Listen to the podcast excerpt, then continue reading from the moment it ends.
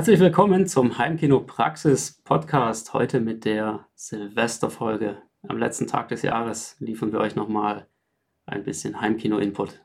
Mein Name ist Bert Kössler und mit mir dabei, wie immer, der Florian.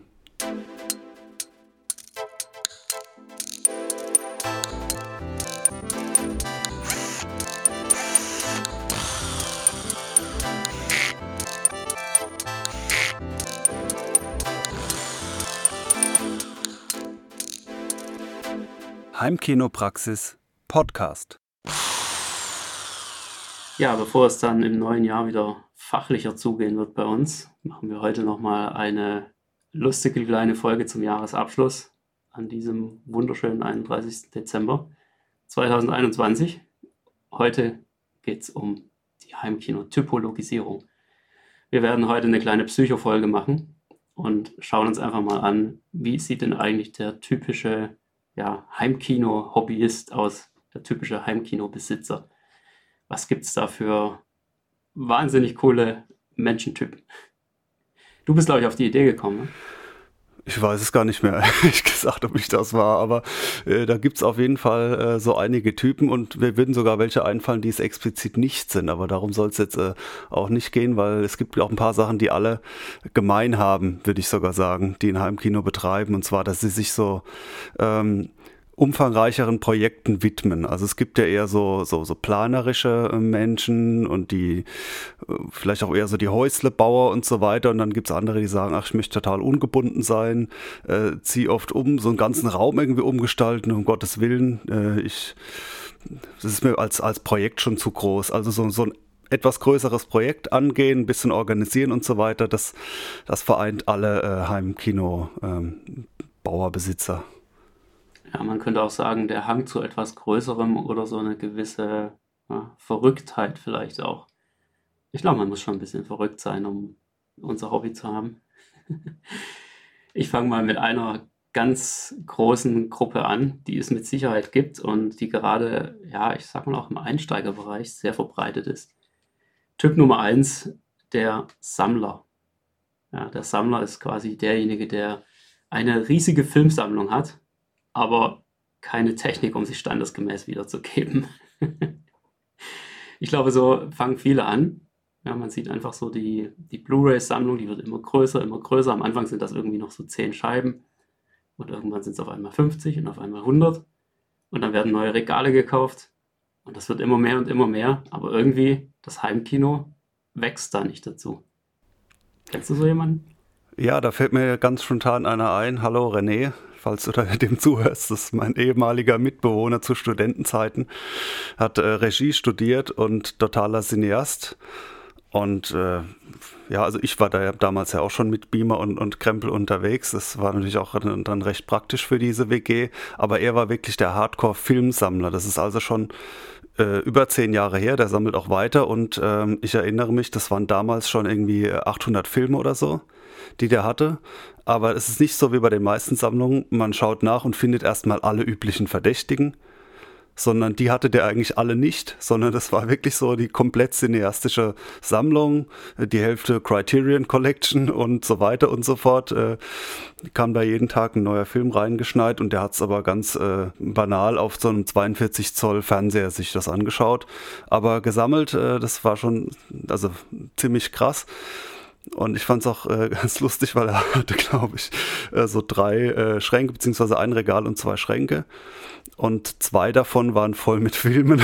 Und in dem einen kleinen Regal waren die restlichen Sachen. Und er sagt immer, bei seinen Eltern wäre noch so ein Schrank. okay, cool. Hat dich das irgendwie geprägt, auch was deinen Filmgeschmack angeht?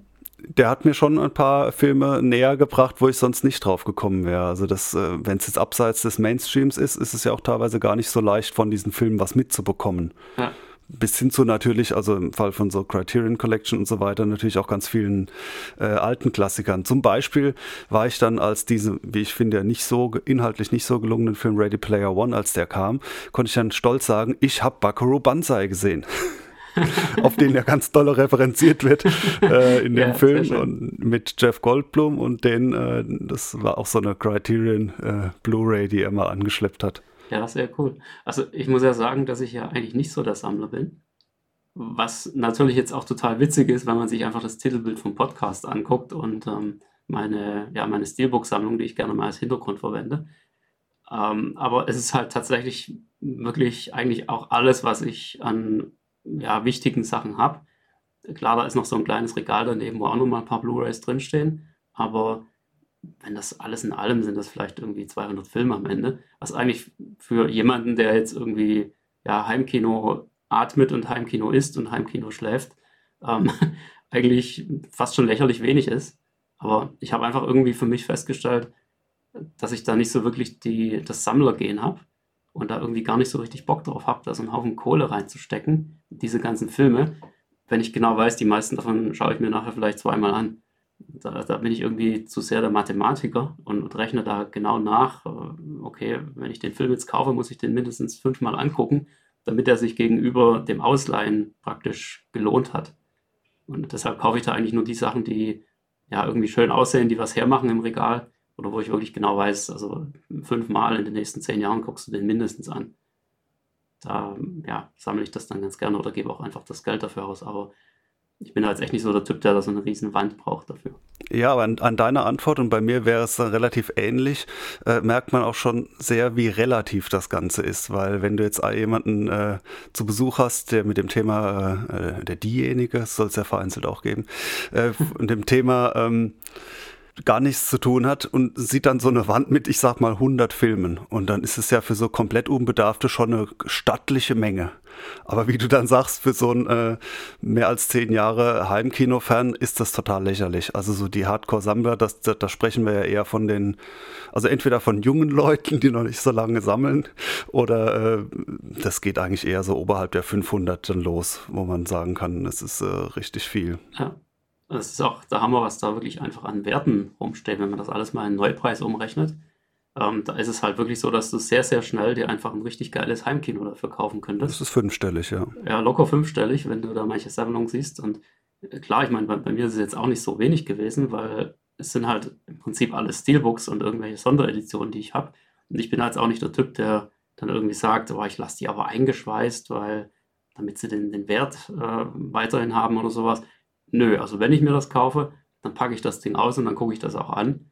Dann wird das einfach benutzt. Ich achte dann schon drauf, dass es jetzt nicht irgendwie irgendwelche Macken bekommt oder ja, irgendwelche Risse oder was weiß ich, Dellen bei Steelbooks. Ja, da habe ich echt überhaupt keine Lust auf sowas. Aber es ist jetzt nicht irgendwie so, dass ich die Teile da irgendwie einschweiße und, und nie wieder angucke oder sowas. Das ist mir dann schon irgendwie zu doof. Aber jedem das seine. Also ich, ich kann das auf jeden Fall verstehen, wenn man das macht und ja, dass man da eben auf die eine oder andere Art seinen Spaß dran findet. Ich glaube, vom Sammler ist, ist jeder so mehr oder minder betroffen im Bereich äh, Heimkino. Aber auch ein Typus ist auf jeden Fall äh, der Tüftler ja, also ein Heimkino ist ja was sehr Technisches und jetzt nicht nur ein Fernseher und äh, da, vorne dran oder per WLAN drauf gestreamt und fertig, sondern man kann da ja technisch schon sehr vieles äh, ausreizen. Von der Akustik über ähm, die Optik, da noch ein Tuning, hier noch ein, ein Vorschaltgerät, um noch was rauszuholen. Äh, klar, die, allein der ganze Bassbereich, da, da kann man ja tüfteln ohne Ende und Sachen ausprobieren. Und de, diesen Typus gibt es auf jeden Fall auch. Ich würde sagen, ist es da, dass es dann daran zu erkennen, dass derjenige schon längere Zeit ein Heimkino hat, das aber immer noch wie ein Rohbau aussieht.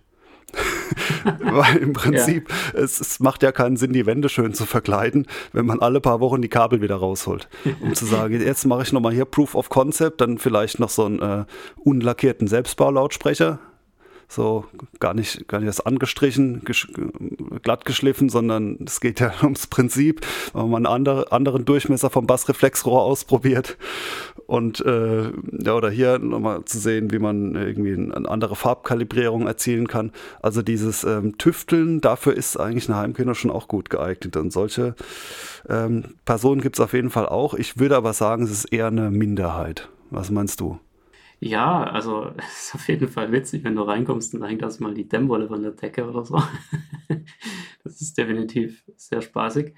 Ähm, ich kann es ehrlich gesagt immer nicht so richtig verstehen, wenn es wirklich so einen extremen Ruhezustand behält. Ja, weil, also da, da bin ich auch einfach der Typ, ähm, muss ich sagen, also das, das bringe ich auch den, den Leuten bei mir in der Beratung immer sehr schnell nahe, dass sie einfach schauen sollen, dass sie eine, einen modularen Aufbau praktisch machen, wo sie wirklich sagen können, okay, Verkleidung weg, irgendwas austauschen an der Akustik oder Kabel neu verlegen, was auch immer, Verkleidung wieder dran. Ja, und das Ganze bitteschön, wenn es irgendwie geht, an zwei Stunden an einem Sonntagnachmittag oder sowas. Einfach um keinen Dreck mehr zu machen später, um, um einen fertigen Zustand zu erreichen, aber sich trotzdem die Möglichkeit offen zu halten, später weiter dran zu tüfteln und zu optimieren. Das ist ein ganz entscheidender Punkt, finde ich. Das ist noch recht rational, ja. Es gibt natürlich ja. auch die, die Hardcore-Variante. Ja, absolut. Also einfach, ja, genau die Leute, wo im Prinzip einfach überhaupt nicht darauf achten, wie das Ganze aussieht. Ich, ich sehe da wahnsinnig viele Sachen. Ich bekomme ja da ähm, irgendwie mehrmals wöchentlich irgendwelche Anfragen. Und teilweise sind da halt wirklich einfach, ähm, ja, Kinos dabei, wenn man sie so nennen kann, ähm, wo halt einfach provisorisch mal irgendwelche Absorbergestelle sozusagen hingebaut wurden, die da jetzt einfach rumstehen. Und dann halt noch die Leinwand und die Lautsprecher, aber ansonsten sieht das halt einfach nach gar nichts aus, das Ganze.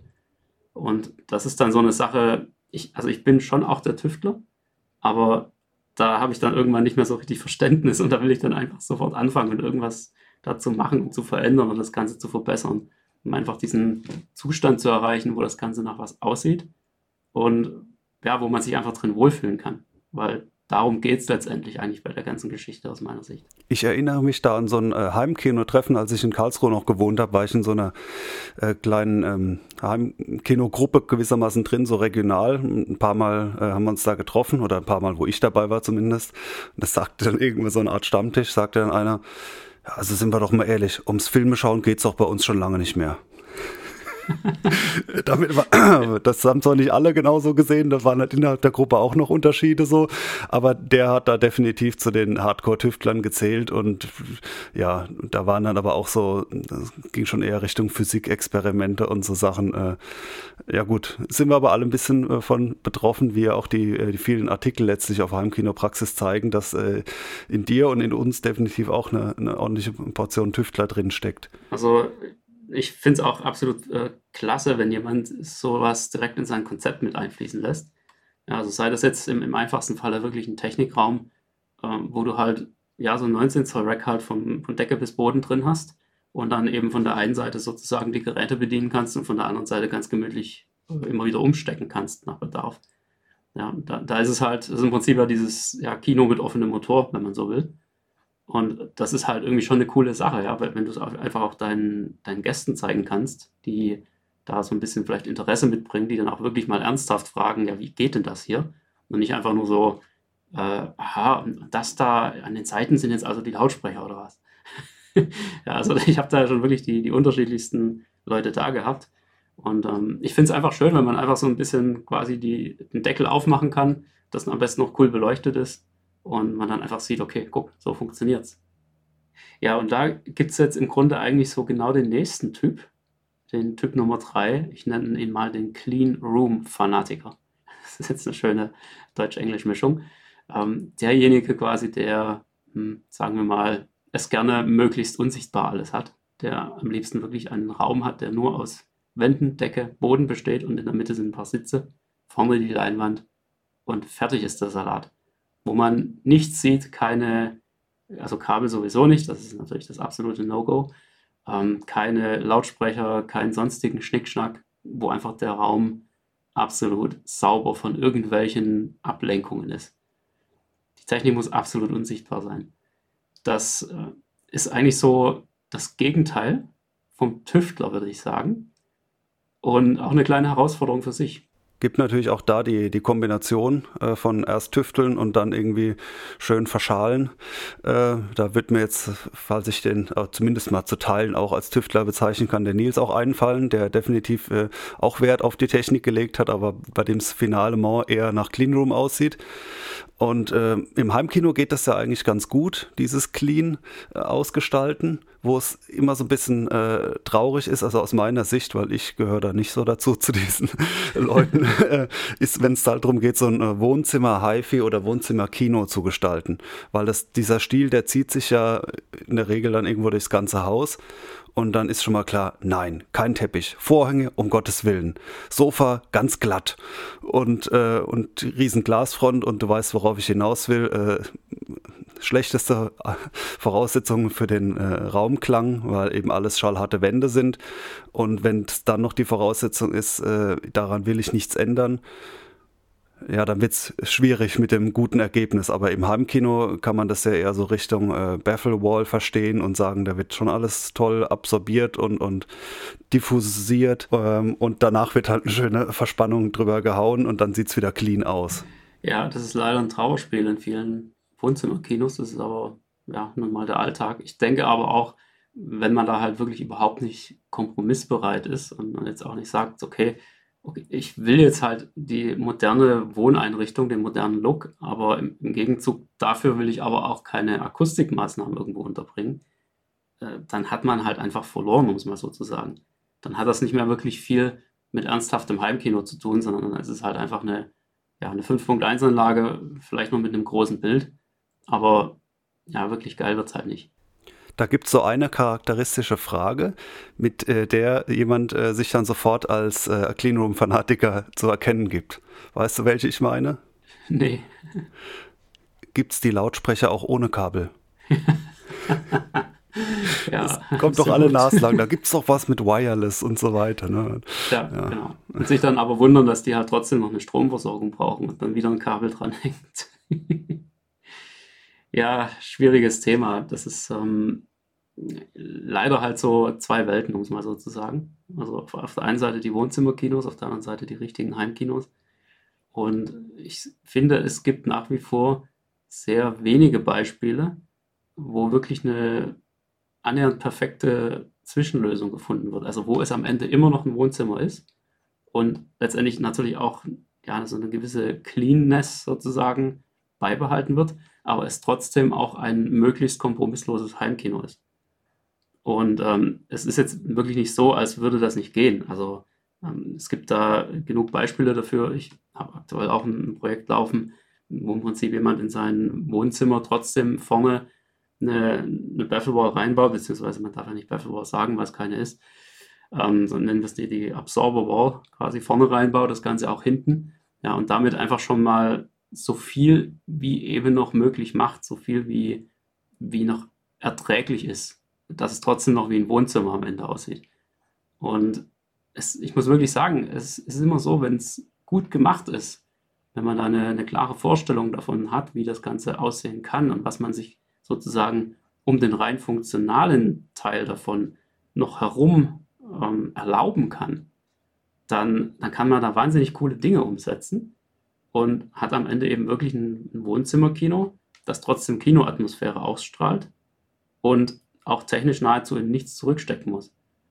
Und das ist eigentlich so der Punkt, der ja aus meiner Sicht eigentlich viel zu selten überhaupt erstmal angestrebt wird. Aber da spielen natürlich viele Faktoren mit rein. Ja, was, was darf man, was kriegt man zu Hause genehmigt und so weiter. Das ist alles so ein bisschen ein schwieriges Thema. Es gibt einen äh, weiteren äh, Typus äh, Heimkino-Hobbyist, äh, der sich damit ganz gut äh, kombinieren lässt. Also Clean Room, sprich keine Absorber und so weiter. Was kann so jemand stattdessen machen? Technik sammeln. Also ein, äh, nennen wir mal äh, Techniksammler beziehungsweise äh, äh, An- und Verkauf äh, nicht abgeneigt, weil das ist ja, also das ist natürlich mal für sich äh, was Nachvollziehbares. Also es gibt ja auch verschiedene Arten der ja, Kaufsucht, kann man schon sagen. Äh, dann immer zu sagen, uh, jetzt ist das neueste Modell, da wird jede, jede Generation wird äh, geupgradet, dann hin und her gewechselt zwischen den Herstellern. Jetzt mal ein, ein halbes Jahr den Beamer, dann ein anderer Beamer und hin und her.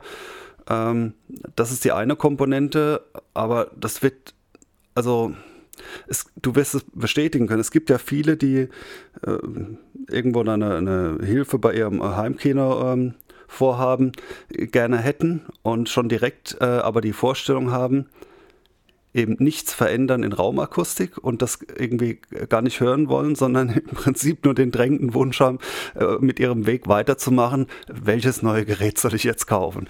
Das macht ja auch irgendwie Spaß, das ist ja auch beim, wie so ein Neuwagen Auto kaufen, juhu, neues Gerät, irgendwie so eine kindliche Freude. Und äh, das Heimkino, das ist dann natürlich ein sehr ergiebiges Hobby, weil da gibt es ja auch äh, vielerlei Kaufanlässe und sei es nur ein paar Lautsprecher mehr. Ja, du hast ja im Prinzip schon mal mindestens drei wesentliche Gerätetypen, also äh, ich sage jetzt mal das Bildgerät, also der Beamer, also alternativen TV, der AV-Receiver als Steuerzentrale und die Lautsprecher.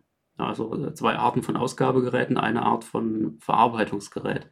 Und dazu kommt halt noch die ganze Peripherie von, vom Apple TV bis was weiß ich wohin. Und es ist halt einfach äh, eine schöne Sache, wenn man da so einen neuen Karton geliefert bekommt und kann den dann auspacken. Ja, da werden ja dann auch immer gleich die, die Fotos überall reingestellt von irgendwelchen Kartons, die da äh, im Raum rumstehen. Hm, verstehe ich ja bis heute nicht, was das eigentlich bringen soll, aber okay.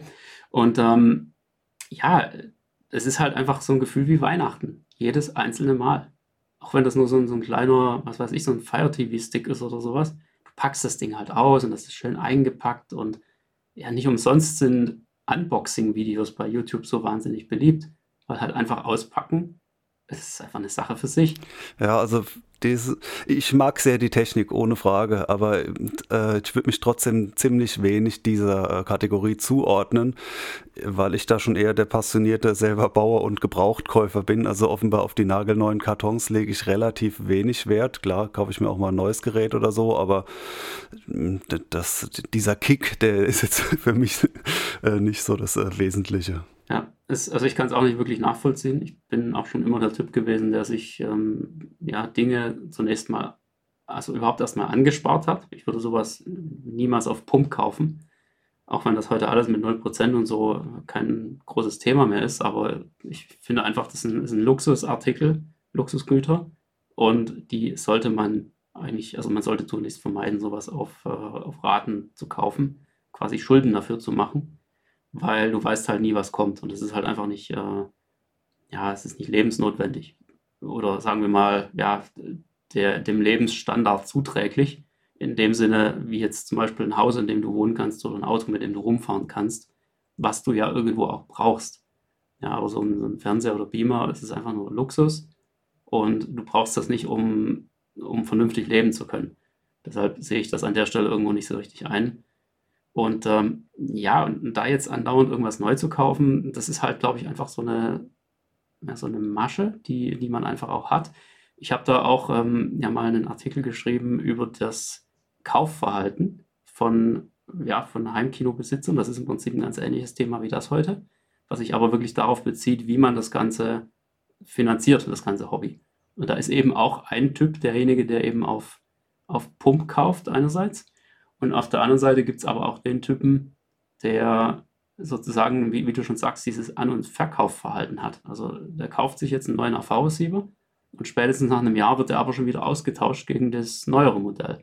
Und das ist natürlich gewissermaßen auch interessant vom, vom preislichen Aspekt her, weil du könntest jetzt natürlich sagen, ja, du verkaufst das dann ja für einen viel höheren Preis, als wenn der jetzt schon fünf Jahre alt wäre kriegst halt, also sagen wir mal Neu, Neupreis 2000 Euro, ähm, du kriegst das Ding dann halt vielleicht noch für 1400 verkauft, statt fünf Jahre später für 700.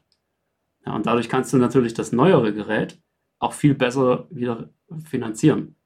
Also du kannst im Prinzip, du musst immer nur noch so so ein kleines bisschen Kohle drauflegen und hast aber immer die neueste Technik. Sparen also, Sie sich reich.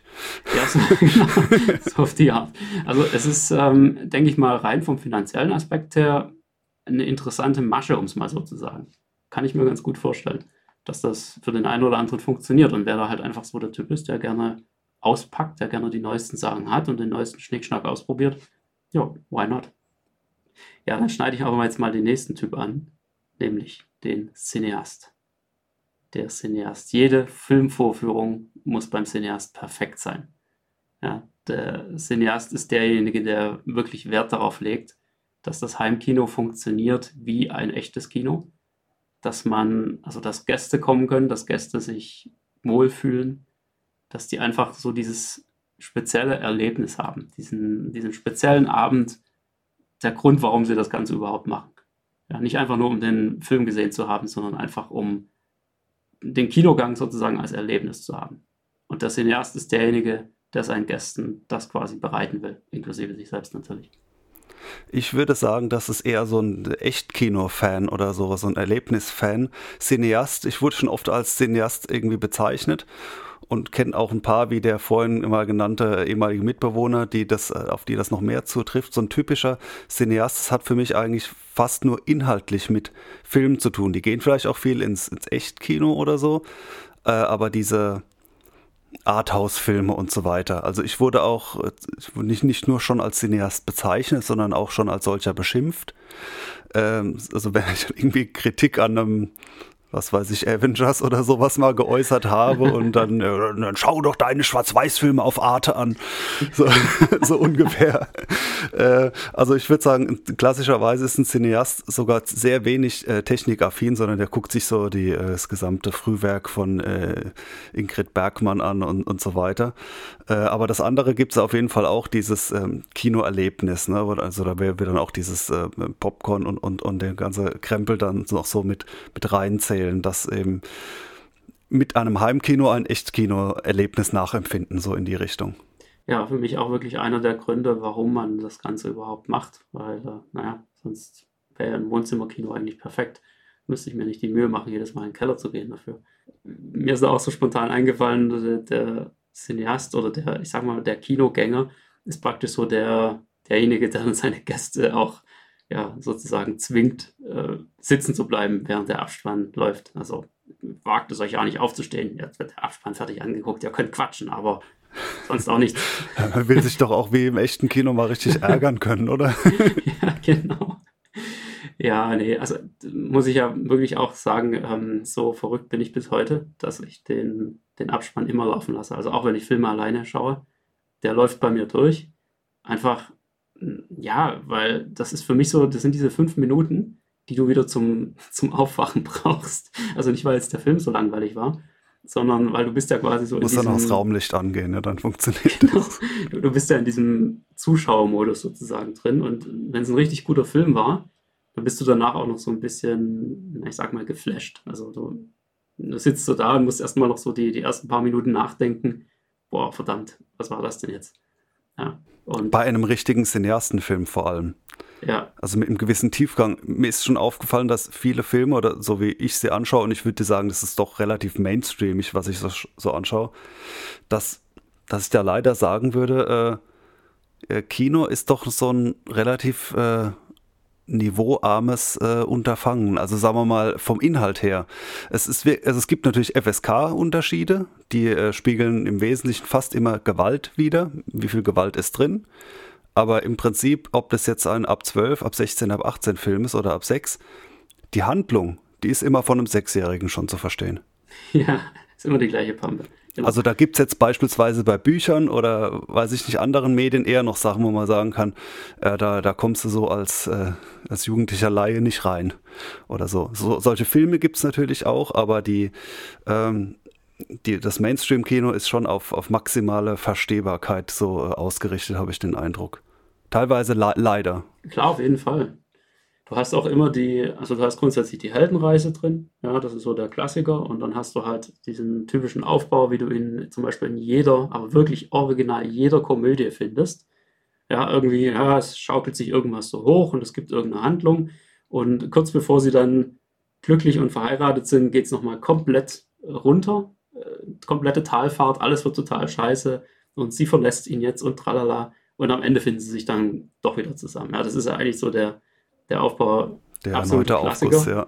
Immer wieder der gleiche Aufguss. Ist jedes Mal völlig egal. Guckt euch eine Komödie an von 1980, 90, 2000, 2010. Es ist völlig wurscht. Es ist immer so aufgebaut. Und vor dem Hintergrund ist es natürlich stinklangweilig.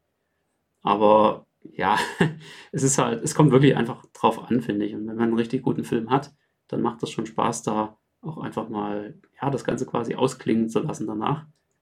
Und ähm, da jetzt nicht irgendwie sofort aufzuspringen und fluchtartig den Raum zu verlassen, das ist schon irgendwie ein bisschen doof.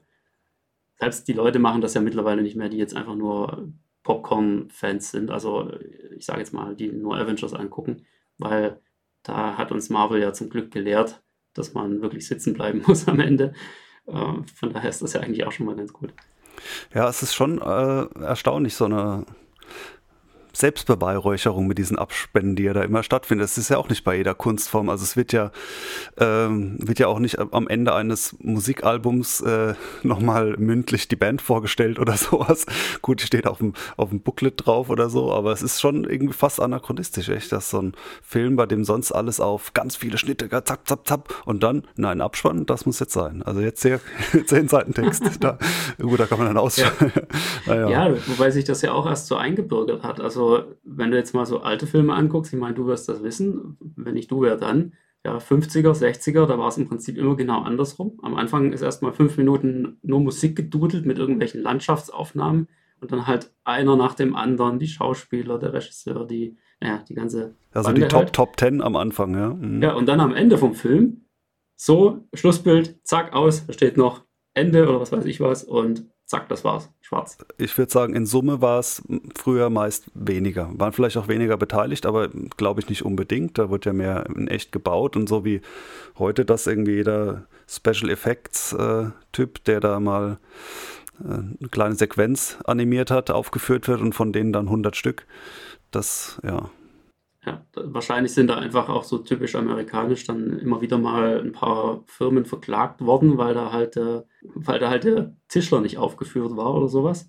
Und ähm, dann haben sie sich halt irgendwann angewöhnt, irgendwie einfach jeden da reinzuklatschen, selbst der, der einfach nur die, äh, die Getränkebecher bringt oder so. Kommen wir zum nächsten Typ, äh, Perfektionismus. Gibt es ja in verschiedener Form im Heimkinobereich definitiv äh, auch. Mir fällt da als erstes so dieses, dieser Technik-Perfektionist ein. Also das heißt Technik, bestmögliches Bild, bestmöglicher Ton natürlich in, in erster Linie.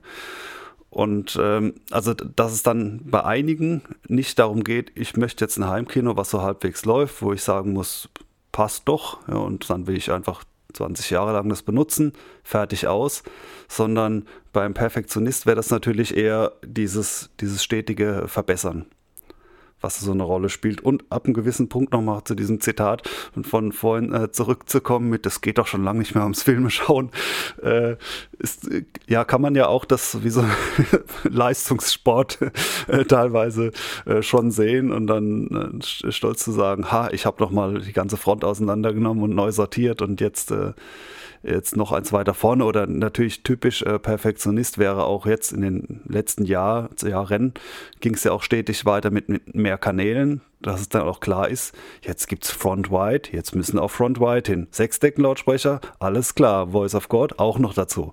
Also dann äh, im Sinne des Wettkampfes auch immer den Anspruch zu haben, so bei jedem neuen Feature so einen Haken dran setzen zu können, sagen, ja, alles gegeben, hab alles. Vollständig, ja. perfekt. Das ist dann sozusagen die Endstufe nach dem Tüftler und dem Techniksammler. Da sitzt man dann ganz oben auf der Spitze, wenn man dann der Perfektionist ist. Sie sind auf jeden Fall verwandt, diese Typen, ja. Ja, definitiv. Ist, glaube ich, auch einfach so ein, so ein bisschen so eine rein menschliche Veranlagung. Also wenn man im Kino sich als Perfektionist sozusagen outet, dann ist es häufig so, dass man vermutlich auch in allen Lebensbereichen da so ein bisschen perfektionistisch veranlagt ist. Wobei, nee, warte mal, ich glaube, ich bin da jetzt gerade das allerbeste Beispiel für das Gegenteil. ich, bin da eigentlich rein vom, ja, vom Menschlichen her bin ich äh, sehr perfektionistisch veranlagt, aber im Heimkino hm, eigentlich nur so semi-perfektionistisch. Also ich habe dann schon so meine, ja, meine Tüftler-Gene, also die, die Leinwandmaskierung, die muss einfach alles können, was nur denkbar ist. Die muss auf den Millimeter genau einstellbar sein. Und zwar noch so schnell, wie ich will. Und nicht nur langsam und, oder immer im selben Tempo.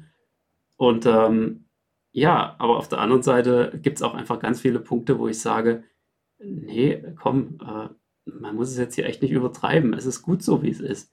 Ich habe jetzt einfach keinen Bock hier, das, äh, ja, das Stem-Material Typ A rauszumachen und gegen das Stem-Material Typ B zu ersetzen, nur weil das vielleicht nochmal keine Ahnung, hier in, in, irgendwo im 200 Hertz Bereich ein bisschen besser absorbiert oder so. Also da, das sind dann bei mir auch ganz schnell die Grenzen irgendwann erreicht. Aber wie du es jetzt genannt hast, das finde ich auch was äh, Typisches und eigentlich auch äh, sehr äh, schön, gerade wenn man sich austauscht mit anderen Heimkino-Fans, äh, zu sagen, okay, ich kann das jetzt nicht in jedem Aspekt perfekt machen, weil dafür ist es einfach zu umfangreich und, und dann irgendwann auch zu teuer und die Ziele widersprechen sich ja teilweise sogar auch, sondern zu sagen, ja, ich will jetzt aber tatsächlich nicht nur ein Heimkino, wo ich sage, das ist doch alles so, so ganz grob in Ordnung, sondern mindestens einen Bereich haben, wo man mal so, so eine rausgehauen hat. wo man dann sagen kann, so, jetzt wird aber hier von allen Seiten maskiert. Äh, hast du nicht gesehen? Ja, natürlich braucht man das nicht, aber ich wollte einfach mal wissen, was geht. So, ich genau. wollte es mal auf die Spitze treiben. Und andere sagen, okay, ich habe jetzt das ultimative Kino-Flair wie haargenau Roxy Kino in New York nachempfunden und äh, irgendwelche Originalteile da mir noch ergattert und äh, ja, oder die, die Deko oder eine ganz spezielle Leinwand zu sagen, okay, bei dem ganzen Rest erfülle ich so, so mittelgutes Niveau und dann gibt es aber so ein, zwei Aspekte, ähm, wo man dann schon so den Anspruch hat, ganz vorne mitzuspielen. Ja, absolut. Also ich habe jetzt gerade so irgendwie diese lustige Idee, man könnte jetzt hier so einen ähm, Heimkino-Persönlichkeitstest ausmachen, wo man also ein paar Fragen beantwortet und am Ende kommt dann ganz groß so horoskopmäßig, ja, du bist der Typ, was weiß ich, Perfektionist. Heilungschance ja. gering. Ja, genau. das wäre doch sehr witzig. Ja, letzter Tipp für heute. Ich glaube, dann reicht es auch. Das Dreckschwein. Mein absoluter Lieblingstipp. Das Dreckschwein vorne Hui, hinten Pfui. Ähm, ist also praktisch so derjenige, bei dem das Heimkino erstmal auf den ersten Blick total perfekt aussieht und alles super ist. Aber wehe, wenn man hinter die Kulissen guckt.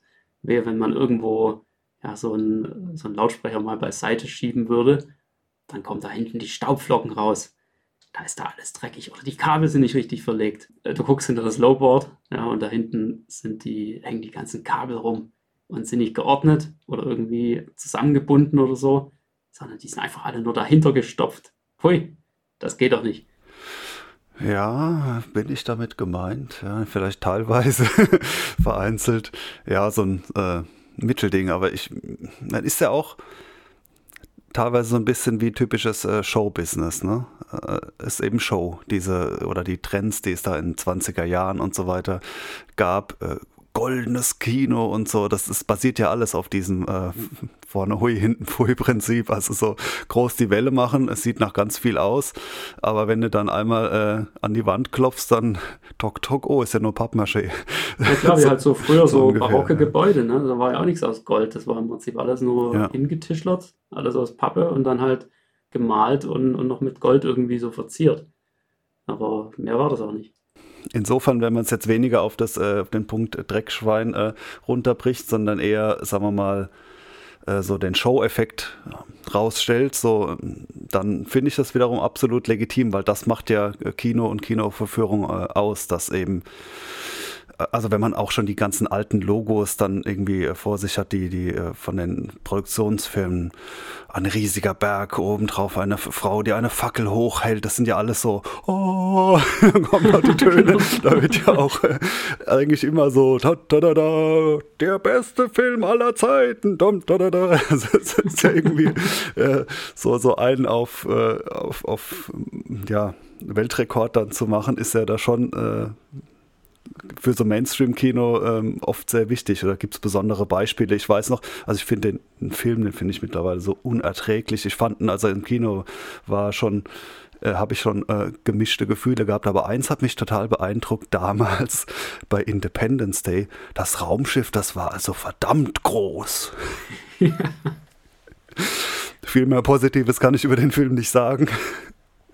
Als, ja, ich, na gut, äh, da driften wir ab. Aber auch da ging es halt darum, irgendwie zu zeigen, ähm, es kommen nicht irgendwelche Aliens, sondern jetzt kommt das größte Raumschiff äh, der Welt, was äh, so groß ist wie New York oder was mit diesem bekannten Bild. Und passenderweise kam ja fast zeitgleich oder kurze Zeit später, glaube ich, ein anderer Film raus, der nicht so bierernst und pathetisch war, wo ähm, es überall mit Mr. President und so weiter dann zuging. Und das war A Man in Black. Ja. Und der war auch viel kürzer. Ich dachte, du sagst jetzt Mars Attacks, aber.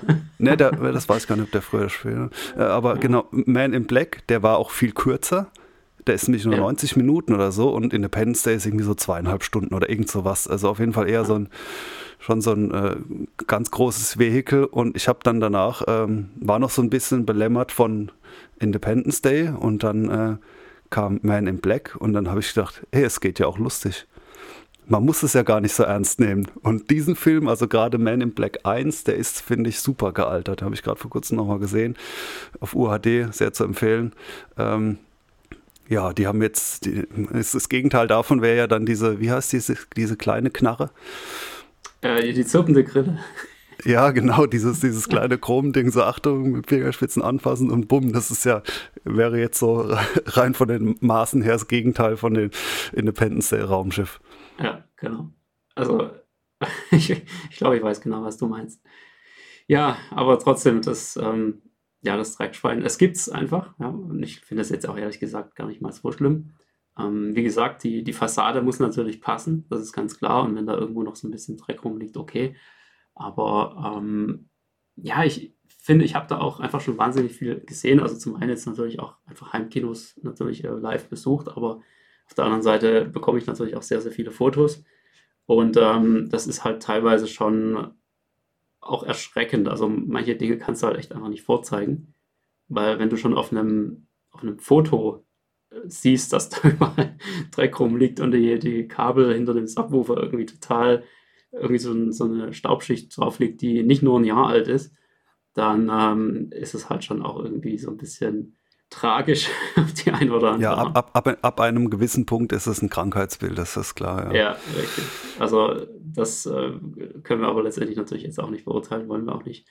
Aber ja, ich denke, wer sich da jetzt vielleicht so ein bisschen angesprochen fühlt, also wir wollen da keinesfalls jemanden auf den Schlips treten. Es gibt Hilfe. ja, es gibt Hilfe, genau. Es ist alles nur witzig gemeint hier. Ähm, aber dann einfach mal jetzt so vielleicht ganz stillschweigend über die Feiertage, die noch bleiben, ähm, einfach mal vielleicht mal kurz den Staublappen in die Hand nehmen. Ich kann da die, diese Swiffer-Dinger da empfehlen, diese Staubmagnetteile mit diesem Griff, wo man vorne dieses Fusselding drüber zieht und dann einfach mal durch die Kabel durchgehen damit. Ja, es wird nichts ausgesteckt dabei, es bleibt alles so, wie es ist, nur ist es danach sauberer als vorher.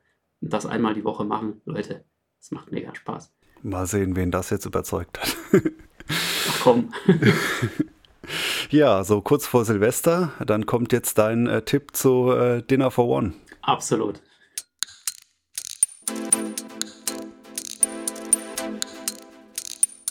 Der Heimkinopraxis Filmtipp. Ja, ich habe mir es ehrlich gesagt wirklich überlegt, ob ich äh, Dinner for One hier anbringen soll, aber das wäre dann doch irgendwie so ein bisschen zu albern gewesen.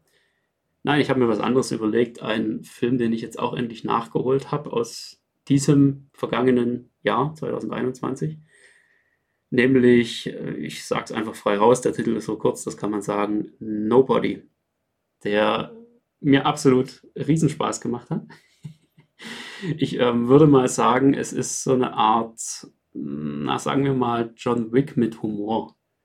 Ja, also so der typische ehemalige Agent oder, ja, Agent ist es ja in dem Fall eher nicht, eher so eine Art, ähm, sagen wir mal, Supersoldat oder sowas in der Richtung. Nennen wir es einfach Killer der im Ruhestand ist und einfach versucht, sein, ja, sein Privatleben zu schützen, das er sich mühevoll aufgebaut hat, um aus dieser äh, Sache rauszukommen, in der er da drin gesteckt ist.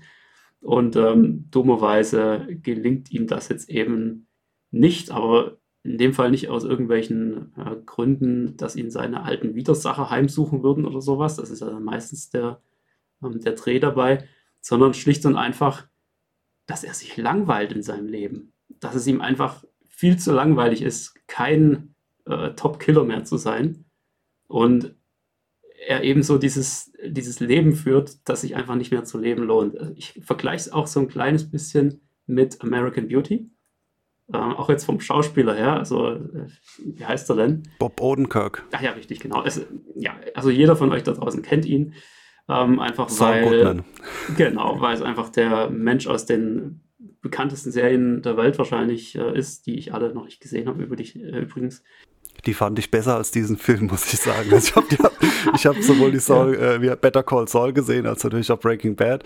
Äh, super gut. Und das war jetzt auch der. Überraschungseffekt da, wenn man die gesamte Serie gesehen hat, der halt schon extrem stark mit diesem komischen Anwalt so konnotiert ist und dann da doch eine andere Rolle spielt. Ja, ich, ich vergleiche ihn so ein bisschen mit Kevin Spacey. Also er ist auch von der, von der Art her wirklich wie Kevin Spacey drauf in äh, American Beauty. Also so dieser ja, gelangweilte Vorstadtvater, der den es einfach nur ankotzt, dass er jeden Tag einfach irgendwo in einem Büro sitzt und irgendwelche Zahlen eingibt und äh, ja, dann jede Woche vergisst die Mülltonne rechtzeitig rauszubringen und lauter so ein Kram. Und ähm, der dann einfach quasi ja durch die Stadt geht und einfach mal Stress sucht und diesen Stress auch findet und das dann halt dummerweise größer wird, als er es sich erhofft hat und es dann eben einen riesigen Ärger gibt. Also der Film fängt sozusagen an wie American Beauty und hört auf wie John Wick und ist aber über die komplette Strecke einfach nur cool gemacht und witzig. Ja, soll ich jetzt wirklich noch zerreißen den Film? Ja, soll ich schon komm. alles, soll ich alles spoilern? Gib alles. Nee, nee es ist, äh, er hat mich auch ganz gut unterhalten. Also das, ich kann jetzt nicht sagen, dass, es, dass ich den super schlecht fand. Äh, nee, schon äh, ganz gut, aber ich, du sagst ja auch, er fängt so an und hört anders auf. Das fand ich ein Problem an dem Film, dass er nicht so, dass ich jetzt am Ende nicht wusste, ja, was, was will er, was war jetzt so die Story, was will er uns jetzt irgendwie sagen? Ähm, und was ja so als Gag aufgegriffen wird, jetzt, jetzt kommt es kommt schon minimal irgendwo zu Spoilern, sage ich jetzt mal, aber äh, dass er in seinem langweiligen Leben äh, ist, mit du sagtest, der Mülltonne rausstellen und so jeden Tag das Gleiche, das wird ja so, so montiert. Ähm, und irgendwann ist dann eher so die Komponente, er ist irgendwie voll der Megakiller, so äh, 96 Hours äh, Taken, da, das wäre mir jetzt auch noch als Referenz eingefallen. Ja.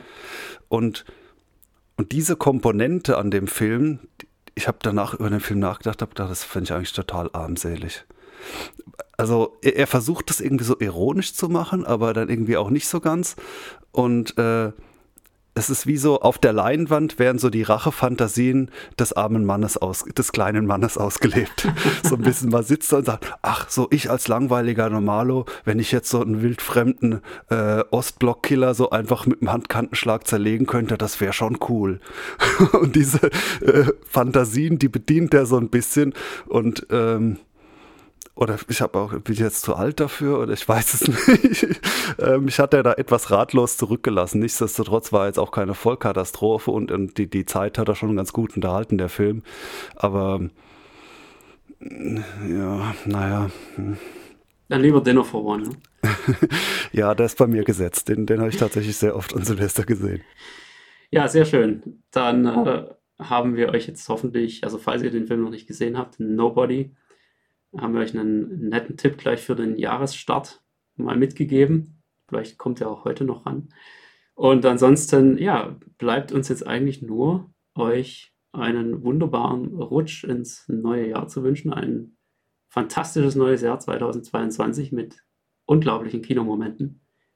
Wir sind gespannt, was ihr daraus machen wollt. Schreibt doch einfach mal in die Kommentare, was euch oder was ihr euch für 2022 in Bezug auf euer Heimkino vorgenommen habt. Ist es vielleicht, dass ihr eure Filmsammlung verkleinern wollt? oder vergrößern? Oder wollt ihr an irgendwas tüfteln? Ja, oder wollt ihr vielleicht euren, hm, na, sagen wir mal, chaotisch verbauten Raum in einen etwas cleaneren äh, Kinoraum verwandeln? Was wollt ihr machen? Oder wollt ihr mehr Technik sammeln? Ich weiß es nicht. Schreibt es in die Kommentare und gebt uns gerne eine wunderbare Bewertung bei iTunes und so weiter. Wir freuen uns, wenn ihr nächstes Jahr wieder mit dabei seid. Ja, auch von mir einen guten Rutsch. Äh, macht's gut. Wir hören uns mit Sicherheit auch im neuen Jahr nochmal. Bis dann. Bis dann.